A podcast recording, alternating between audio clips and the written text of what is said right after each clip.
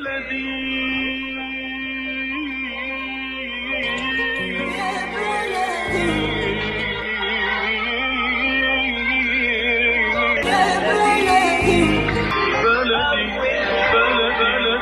وسهلا بكل الذين ينضموا للاستماع إلى راديو بلدي اول راديو عربي أمريكي ويعنى بقضايا العرب في المهجر.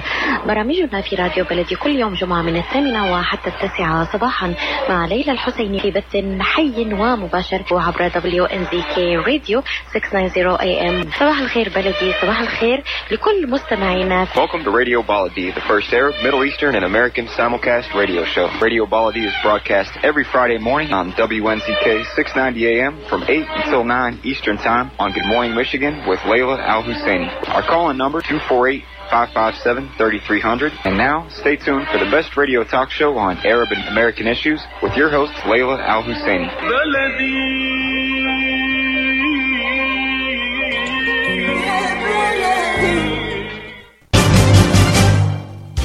This is Dr. Sahar Khamis. Join me on the third Friday of each month at 8 a.m. Eastern Standard Time.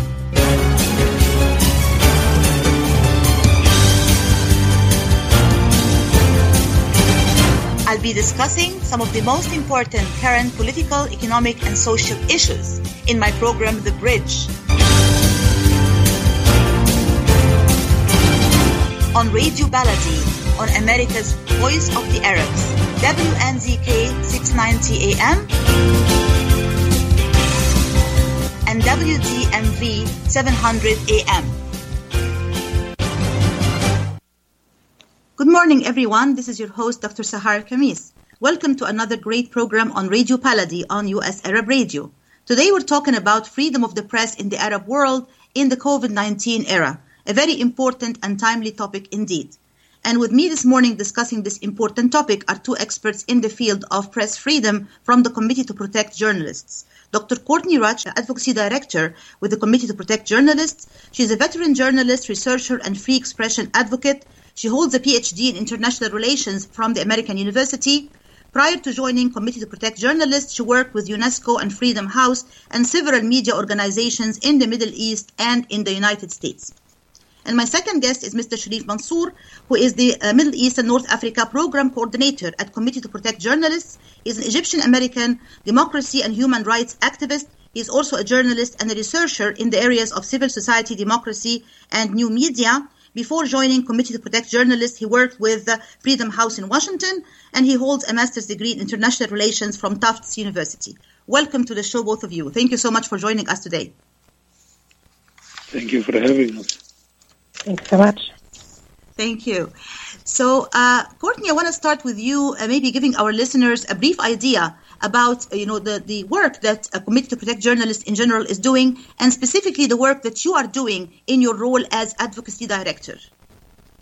Sure. Thanks so much, Sahar. Uh, at the Committee to Protect Journalists, we are trying to document the extensive impact that both the coronavirus pandemic and the response to the coronavirus pandemic are, is having uh, on journalists. This means that we are reporting on a daily basis uh, about journalists around the world and the threats and harassment they're facing. We have been doing a series of question and answers, Q and A's with journalists on what it's like reporting in these conditions. You know, especially in countries that have criminalized aspects of journalism or have um, put in new restrictions on movement, uh, et cetera. So that's really the foundation for everything we do is, is our reporting, trying to understand the dynamics at play. On top of that, we have provided extensive safety advice and guidance to journalists on how to work safely during this unprecedented pandemic. This includes journalists who have to go out onto the front lines, um, how to keep themselves kind of physically safe. It includes uh, advice and guidance for journalists who are maybe stuck at home because they need to work remotely and um, can't go out. It includes as well psychosocial um, trauma and support and understanding really the mental challenges that this pandemic is, is causing. And of course, we are advocating um, for the release of our colleagues who are held in jails around the world. We just um, we just uh, had a big campaign that we call Free the Press, which was designed to put pressure on world leaders to immediately and unconditionally release at least 250 journalists who are behind bars, according to our last count, because we know that amid the coronavirus, a prison sentence could amount to a death sentence, and no one should face uh, death because of their journalism. You know, in prison, you can't socially isolate, you can't uh, practice good hygiene and wash your hands, you can't do all of the things that um, experts are advising to avoid getting the virus. And of course, we're also doing advocacy, making sure that um, governments know that we are watching and we are holding them accountable because I'm sure, as we'll talk about further, there are some really troubling trends in terms of new legislation and regulation that's being passed that criminalizes journalism, uh, the vast surveillance regimes that are being out to do, you know, legitimate contact tracing, but with very few restrictions on how it might be used or how long it might place, um, and a range of other issues, which I'm, I'm happy to, you know, talk about further. Mm-hmm. Excellent. A very interesting point also you mentioned is like, you know, really uh, during this time of uh, health crisis, you know, people should be released from, from jail, yet we are seeing a surge in many cases in imprisonments in general and imprisonment of journalists and media people in particular, which is really very sad, uh, you know, situation or contrast here. Uh, Sharif, I want to talk a little bit about the uh, the MENA region, since you're the program coordinator for the MENA region in Committee to Protect Journalists. What is the current status of uh, freedom of the press in the MENA region in general and in the Arab world in particular? Well, it uh, has never been worse for so many reasons. We have documented for at least the last uh, three years the rise of imprisonment overall uh, worldwide and in the Middle East region. And in so many ways, um, the number has jumped up in countries like Saudi, Egypt, Iran, Morocco, uh, countries that have not uh, in the past managed to escape criticism and, in many ways, pressure from capitals in Washington, D.C. and, and Europe because of uh, their press freedom record, are getting away with it. Uh, for a few years, they have been sustaining their position as one of the worst jailers of um, journalists, including U.S. allies in the region, uh, Egypt and Saudi, Morocco, and close by Turkey. Um, in addition, many of these have uh, happened with particular focus on um, vague accusations, political prosecutions, pretrial detentions as form of punishment.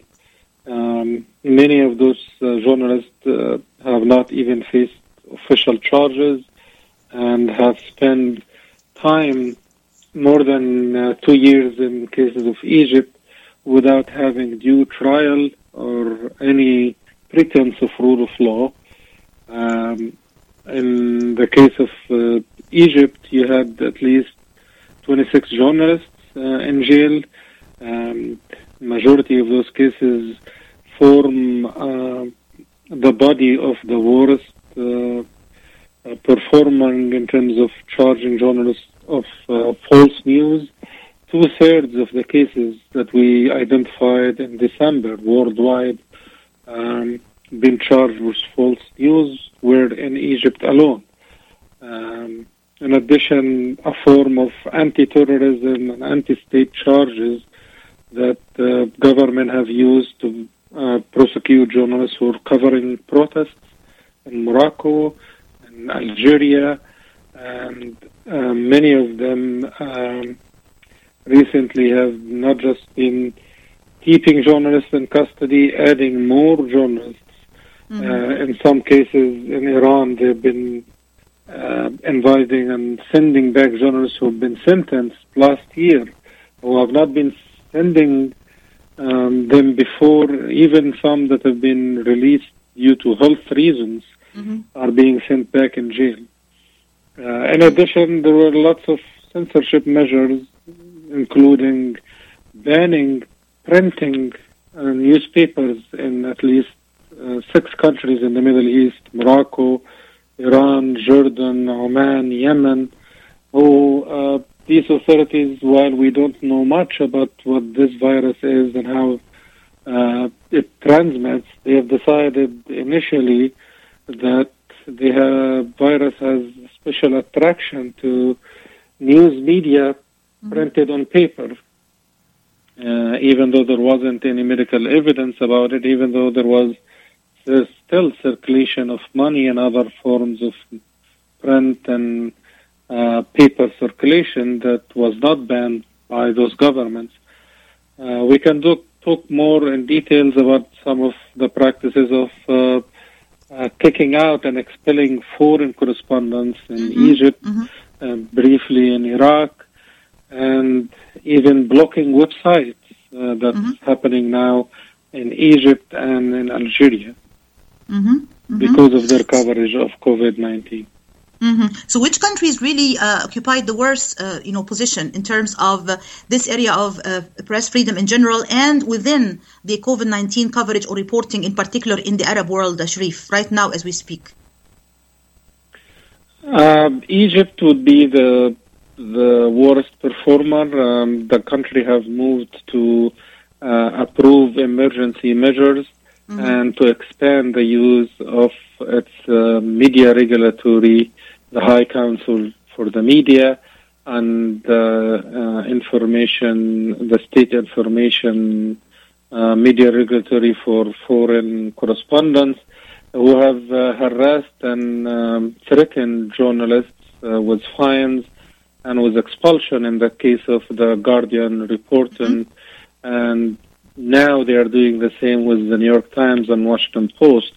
And today they have uh, recommended fines for Al Naba, um, uh, independent private outlet, uh, because of their coverage of COVID 19 under the accusation of misinformation.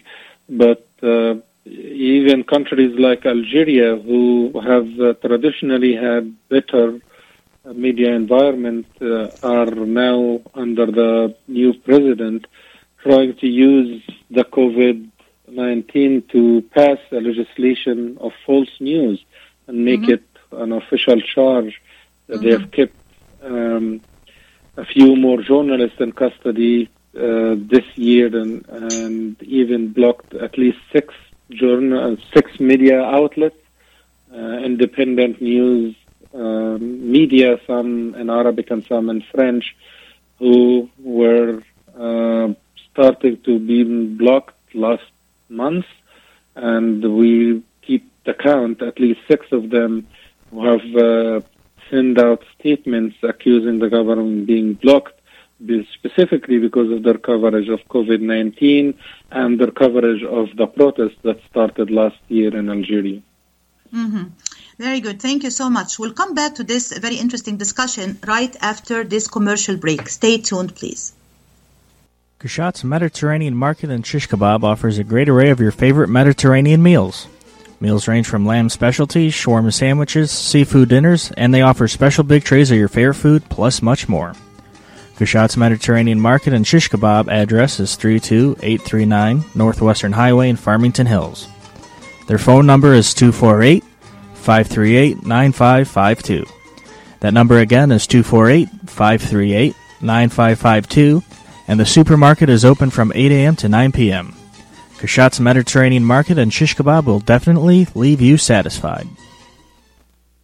Life is a nonprofit charity that's provided humanitarian aid and development to people and communities for over 25 years, regardless of race, color, religion, or cultural background. When disaster occurs here or around the world, Life for Relief and Development rushes in to provide food, medical aid, and shelter to those in need. Please help improve these efforts. Make your tax deductible donation to Life now at lifeusa.org or call 248 424 7493.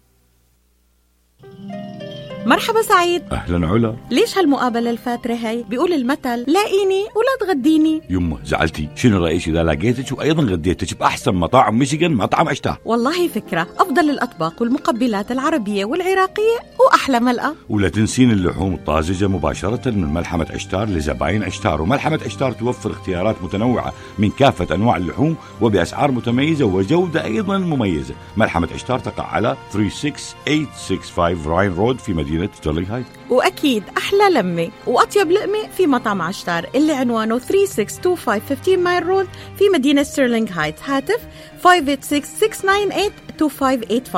586-698-2585 يلا علا. يلا عشتار للجودة وكرم الضيافة عنوان. مطعم اشتار Are you going to start a restaurant or grocery store soon? Do you need floor plans and designs? Call Najee Abood at 734 744 9796. Do you want to buy kitchen and restaurant equipment at discount prices? Call Najee Abood now 734 744 9796. New Concept Products and Design, the trademark of kitchen equipment. 5% discount on all purchases of $75,000 or more. New Concept Products and Design, new location, 31 185 Schoolcraft in Livonia. Learn more at www.newconceptproducts.com. Call Najee Abood 734 744 9796.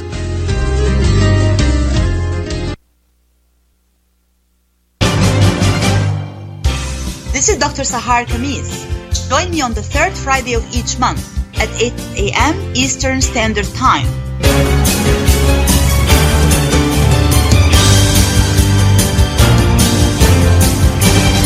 I'll be discussing some of the most important current political, economic, and social issues in my program, The Bridge. On Radio Baladi, on America's Voice of the Arabs, WNZK 690 AM WDMV 700 AM. Welcome back to the show, everyone. This is your host, Dr. Sahar Khamis. We're talking today about freedom of the press in the Arab world in the COVID 19 era. And with me this morning discussing this important and timely topic are two experts from the Committee to Protect Journalists, Dr. Courtney Radsch and Mr. Sharif Mansour.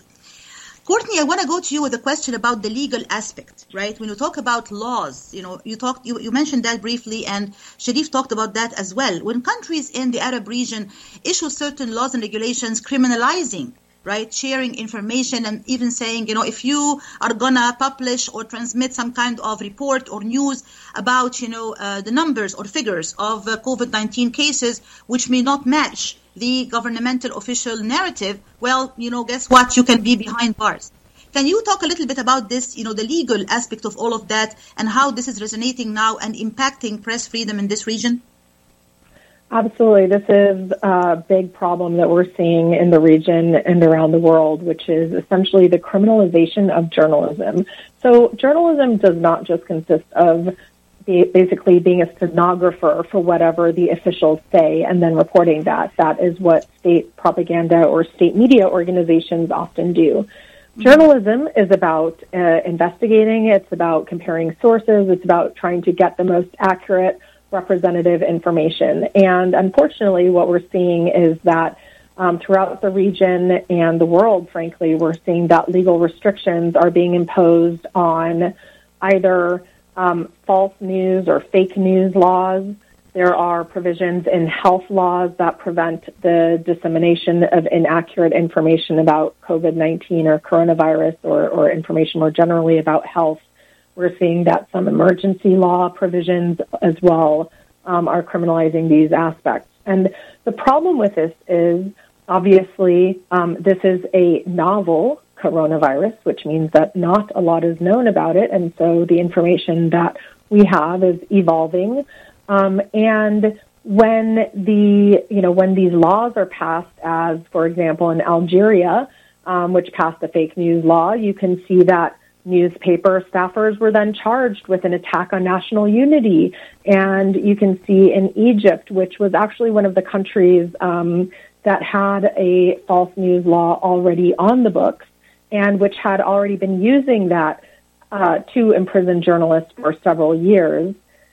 This now provides convenient cover for um, for imprisoning journalists for stamping out independent reporting because everyone is scared um, and there is a legitimate interest that governments have in in getting out accurate information. But the way to do that is not by you know, criminalizing journalism. It's not by criminalizing the publication of statistics, um, for example, that don't match the official statistics.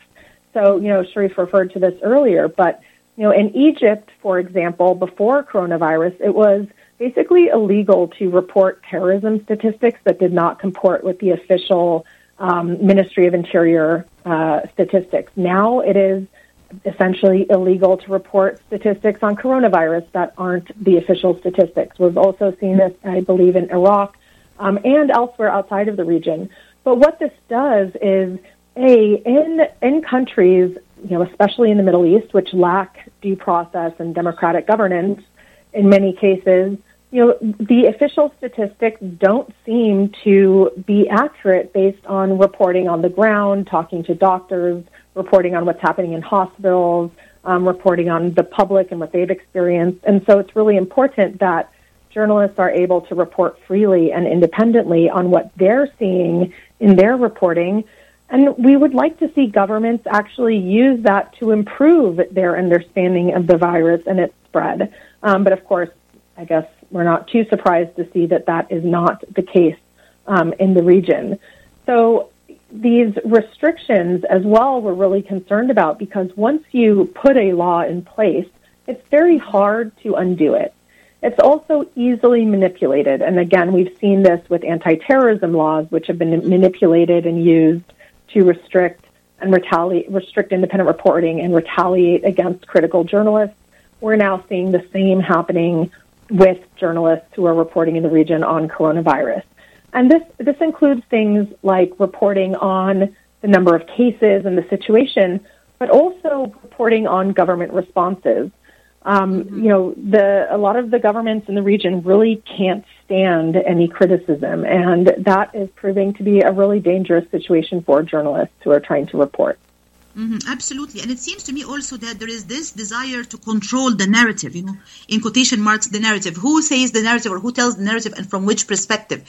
Uh, you know, why is this particularly very important for these regimes and governments during a time of crisis? Whenever we see a crisis happening, that's when we uh, usually see a surge in terms of the stifling of uh, freedom in general and press freedom in particular. Why do you think this is the case, Courtney? I think the efforts to control the narrative um, have to do with the lack of democratic legitimacy that many of the governments in the region hold because um, there are not free and fair elections. There is not uh, liber- you know, there are not civil and political liberties, uh, a lack of general freedom of expression, and you know other fundamental freedoms. And so these governments are concerned about maintaining their hold on power. In many cases, that is also because they accrue economic benefits because of the um, intersection of political and economic power in, in several of these countries. And so the perception, their their perception is that hey, control information, we can you know control the narrative and therefore hold on to power, make sure that our public doesn't criticize our response.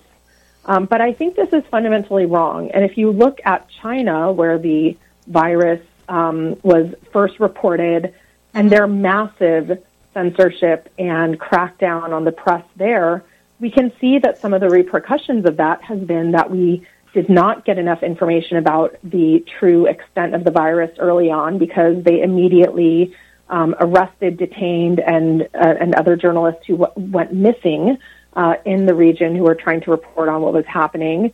You know, massive censorship online, et cetera. And so, unfortunately, we're seeing that several of the governments in the Middle East region are taking a page from that playbook rather mm-hmm. than a page from you know other playbooks, for example, um, where you know the provision of information is seen as a public good, a public service, helping people be informed, ensuring that journalists are able to work freely. And it seems, according to our tracking, that most um, most countries are viewing journalists as essential workers, and so that they are allowed to go out and report. Although in many cases they require permits, um, et cetera, to get out of quarantine. Uh, but you know, it's you know, Sharif alluded to this as well. This this mm-hmm. attempt to control information. Mm-hmm. They have a lot more control over the local. They're more susceptible um, to pressure, a variety of sorts. You know, obviously um, also on their families as well. But the international um, press is also facing repercussions, and these governments want to control their image internationally as well and control the international narrative. And I think that's part of why you've seen the expulsion of the Guardian reporter in Egypt, the revocation of Reuters' license in Iraq. Um, and, and again, this is a trend that we're seeing in the Middle East, but uh, around the world as well. Mm-hmm. Sharif, I want to uh, you know expand on this particular point because it's a very important one. Like this whole uh, mechanism of controlling the narrative, especially in a time of crisis. Courtney obviously you know explained a number of very important points. But do you think it also has to do with this whole uh, image of the of the government and the rulers as we are the protectors of the people. We are the ones who know best for you.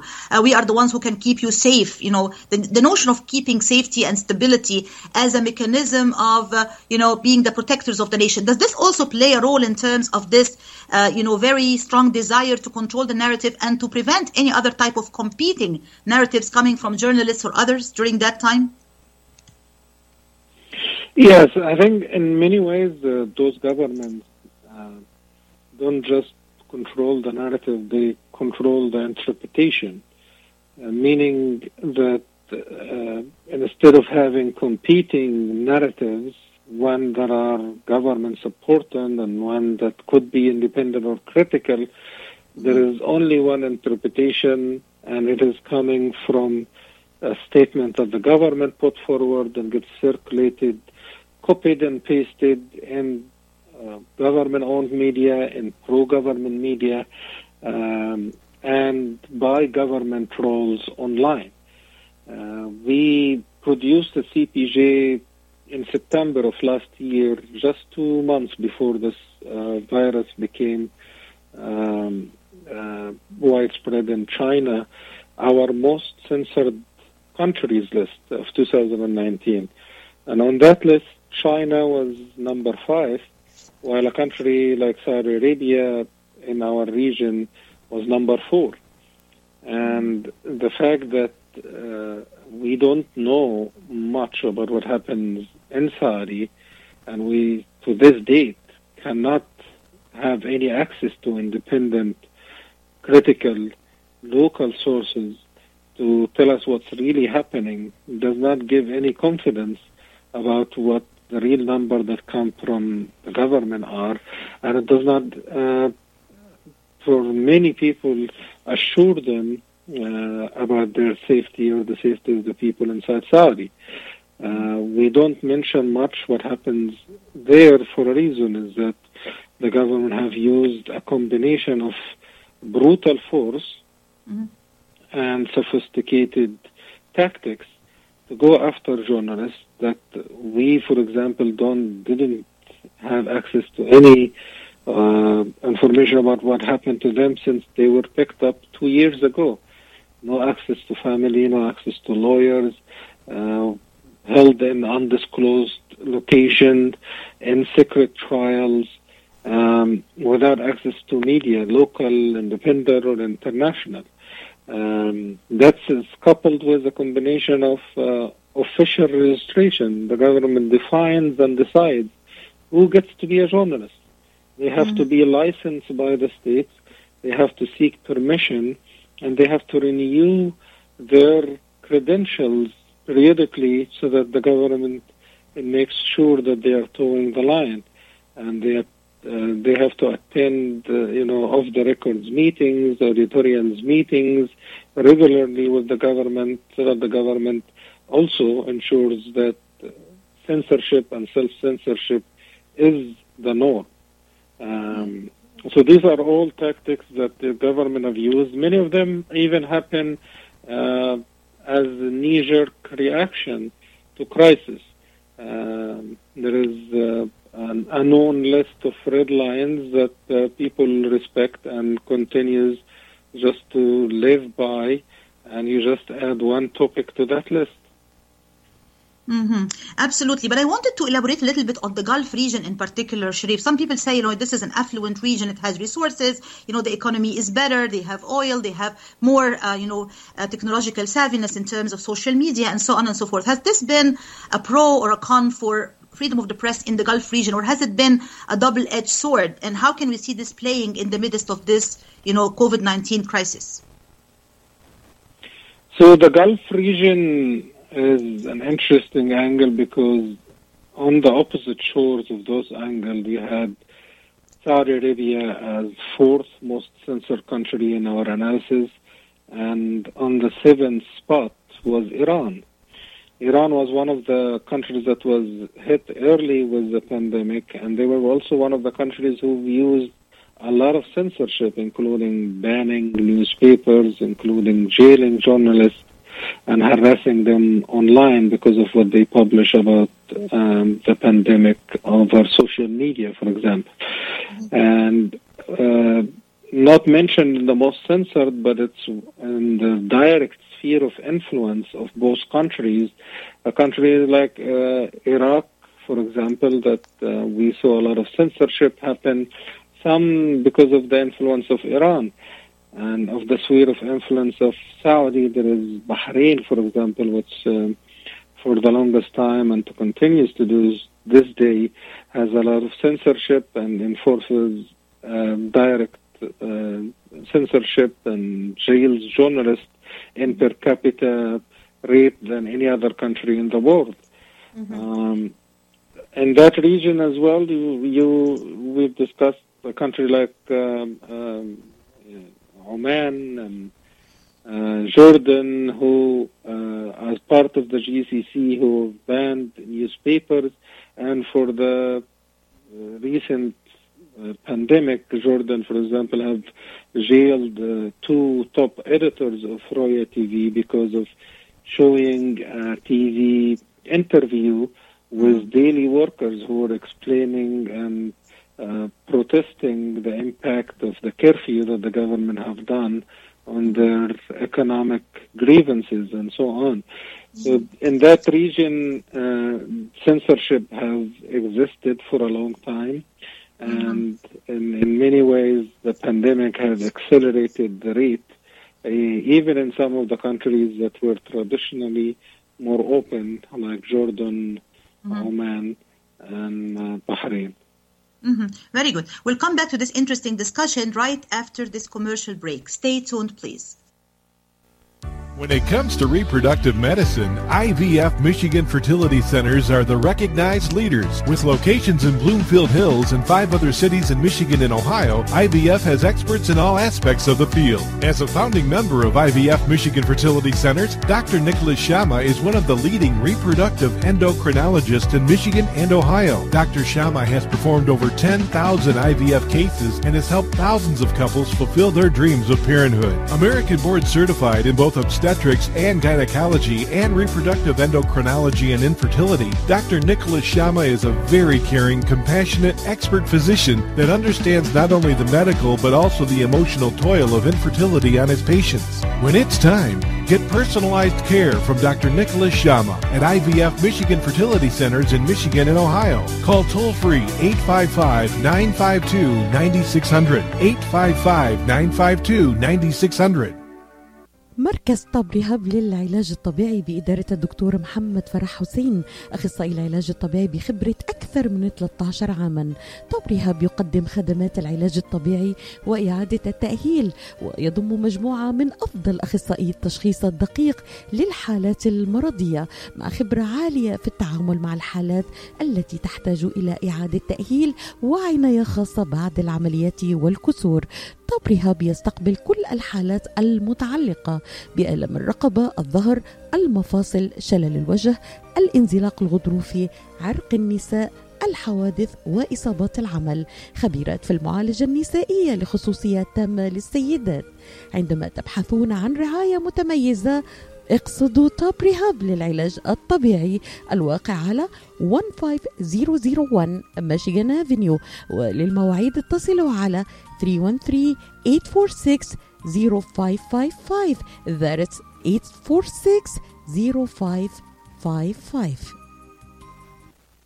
If halal is important to your family, you can trust that Miramar will offer not only the highest quality halal products, but the best tasting and healthiest foods that can be placed on your family table with confidence. Miramar is the first and oldest halal certified food brand in America, serving the Arab and Muslim community and offers a wide range of halal food products. Check out Miramar's halal food selection today by visiting Miramar's exclusive distributor, Ziad Brothers Importing at When you're looking for the best in optical care, Dr. Imad Nakash is your doctor to see. With years of experience and thousands of successful procedures performed, you can trust your eyes to Dr. Imad Nakash. See Dr. Imad Nakash and his professional staff for your eye care needs. There's two locations to serve you. In Hazel Park, call 248-336-3937. 248-336-3937. In Rochester Hills, call 248-299-3937. That's 248-299-3937.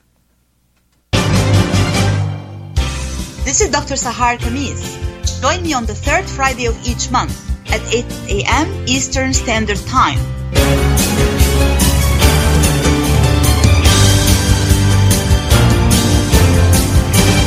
I'll be discussing some of the most important current political, economic, and social issues in my program, The Bridge. On Radio Baladi, on America's Voice of the Arabs, WNZK 690 AM and WDMV 700 AM. Welcome back to the show, everyone. This is your host, Dr. Sahar Khamis, and we're talking today about freedom of the press in the Arab world in the COVID 19 era. And with me this morning discussing this important topic are two experts from the Committee to Protect Journalists, Dr. Courtney Radsch and Mr. Sherif Mansour. Courtney, we talked about the fact that it's not only local or domestic journalists who actually suffered in the midst of this crisis. We also saw some foreign journalists being ousted, like you know Ruth Michaelson from the Guardian, who has been you know expelled from Egypt and her license has been revoked because of the coverage of the uh, the pandemic, and also the uh, you know revoking of the Reuters license in Iraq. What other examples can you offer us, and what does that tell us about the way that also foreign journalists, not only local ones, are being treated in this region in the midst of this crisis?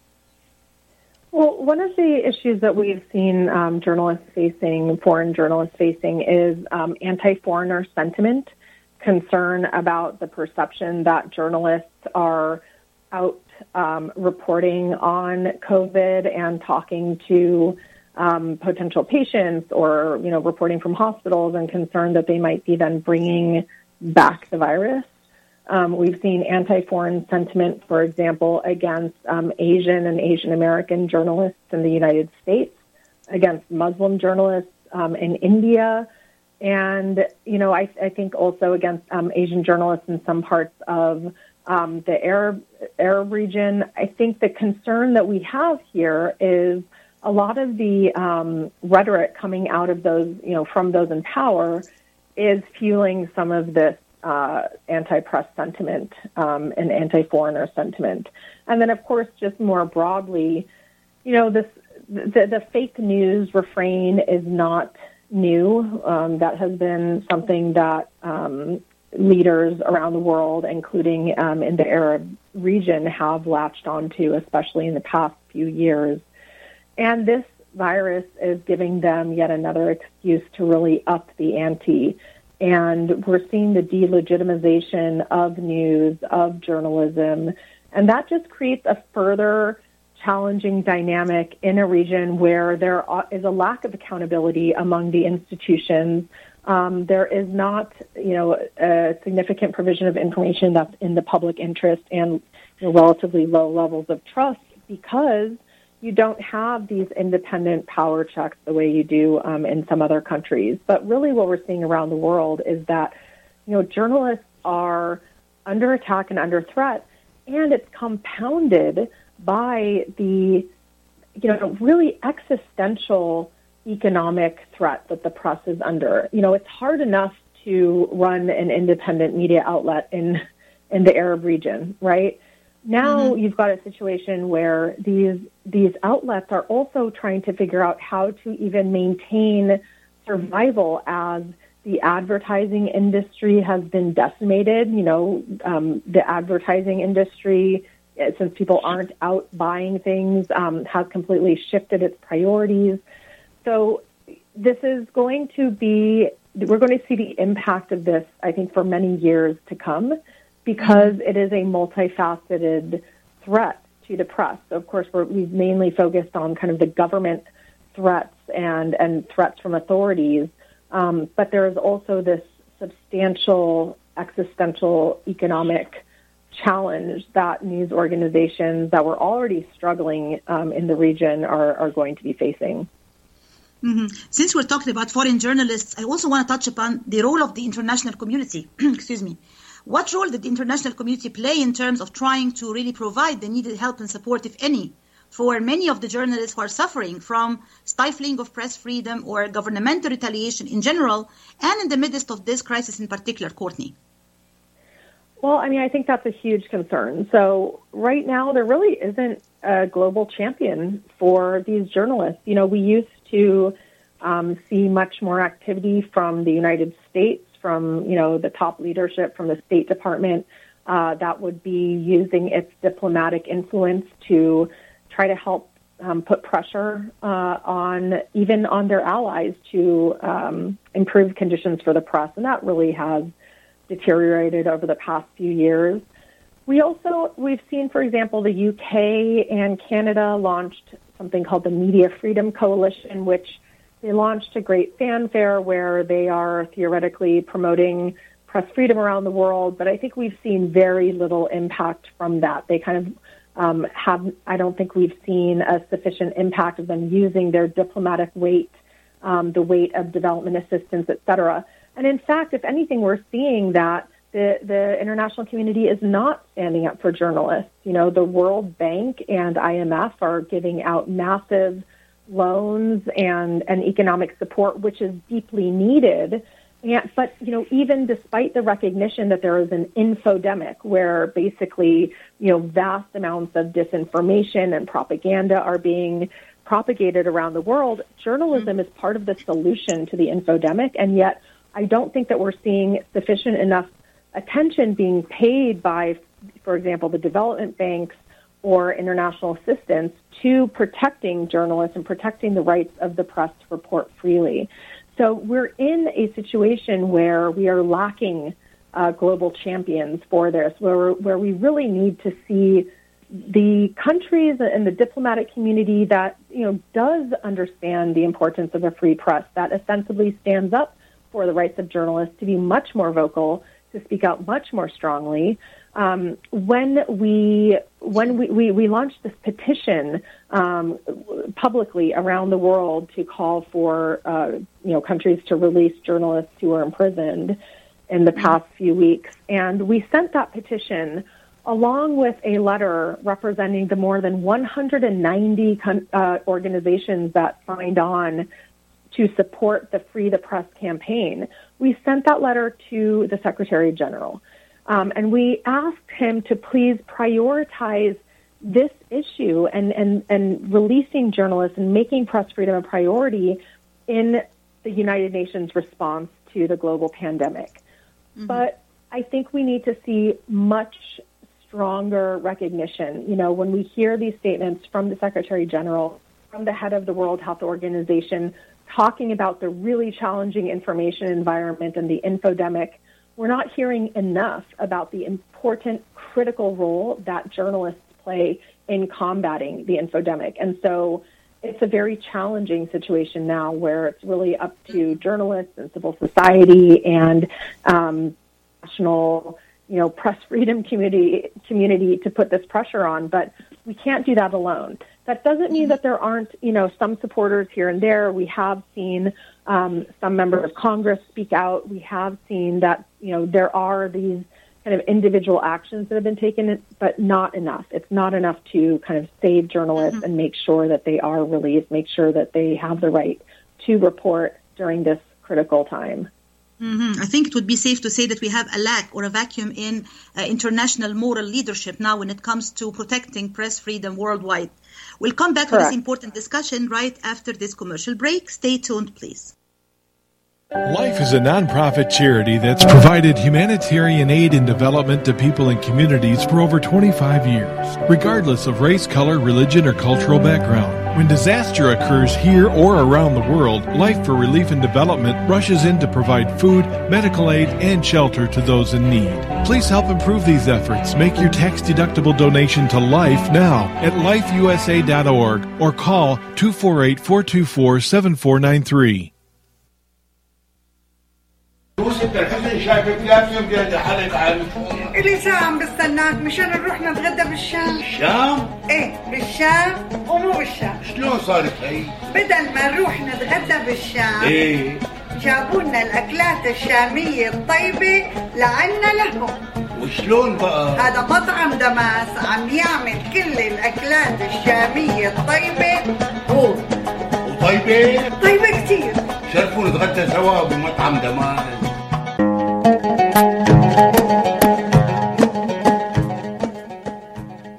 الأكل الشامي الأصيل فقط بدماس كوزين.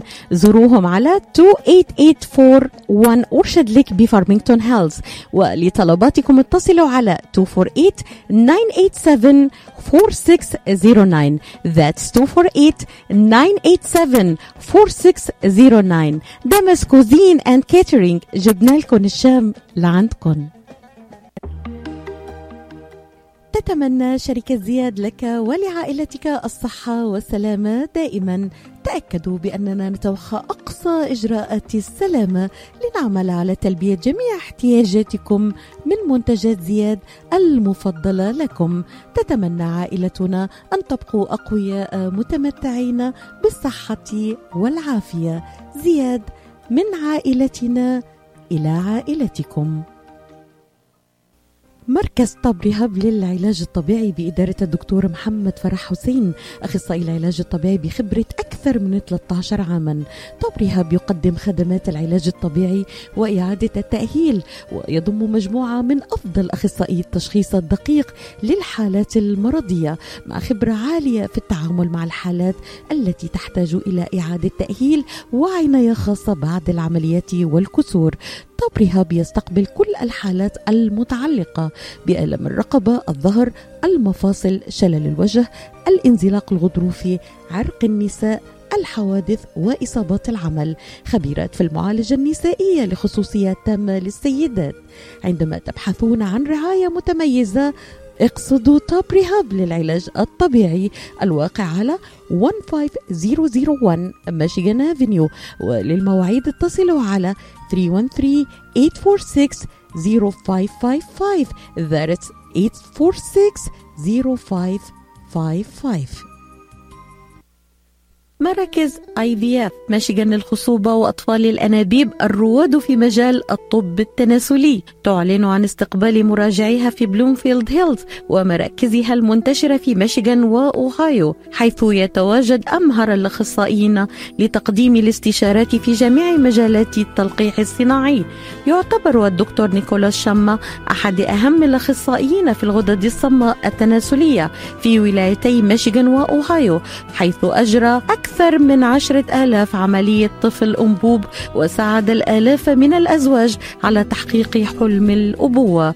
يحمل الدكتور شمة شهادة البورد الأمريكي في كل من أمراض النساء والتوليد أمراض الغدد الصماء التناسلية والعقم. رعاية طبية ممتازة وتفهم عميق للأثر العاطفي والنفسي لحالة العقم. للاستفسار اتصلوا على 248 952 9600 248 952 9600 This is Dr. Sahar Khamis. Join me on the third Friday of each month at 8 a.m. Eastern Standard Time.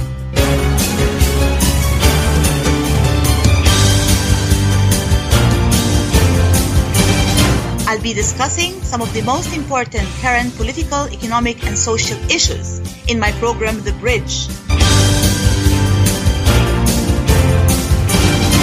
on Radio Baladi on America's Voice of the Arabs, WNZK 690 AM and WDMV 700 AM. Welcome back to the show, everyone. This is your host, Dr. Sahar Khamis, and we're talking today about freedom of the press in the Arab world in the COVID 19 era. And with me this morning discussing this important topic are two experts from the Committee to Protect Journalists, Dr. Courtney Radsch and Mr. Sherif Mansour. Courtney, uh, we're coming close to the end of our program, but I want very quickly to touch upon the point about tracing. You mentioned, and this is something that particularly is important to me in terms of you know this whole notion of tracing someone's location and finding out where they are. How does that you know maybe encroach upon you know invasion of privacy or accounts as some kind of measure to control others especially if you're talking about a journalist who wants to be in different places and to uh, you know take part in different activities in order to collect the data or the information they need? Can you talk a little bit you know briefly about this point yeah, this is really critical. So we're seeing that, you know, contact tracing is a legitimate public health response to addressing a pandemic. However, what we're seeing is some pretty sophisticated techno- technological surveillance being rolled out in countries around the world. And we're concerned that in many cases, the surveillance regimes lack the proper restrictions on how that data can be used, who has access to that data, how long will that regime maintain, you know, be, be put in place. And the reason we're so concerned is because we saw, for example, in the wake of September 11th attacks and the so-called war on terror, that these vast surveillance powers were, were given, you know, governments gave themselves these vast surveillance powers, but they didn't put a sunset clause on it, right? And then they were used, and we saw how they led to these massive abuses. So we're really concerned about some of the technologies and capabilities that are being developed without sufficient um, consideration to the potential impact on journalists, much less the broader human rights impact. And so we are calling on, you know, governments and companies to make sure that they do human rights impact assessments and that they put on sufficient um, guardrails around any surveillance regime that's rolled out to make sure that it is only used for legitimate health reasons, contact tracing, that there are sunset clauses, um, that there are not, you know, usage of this data for any other reason. But I think this is something we have to be very vigilant about.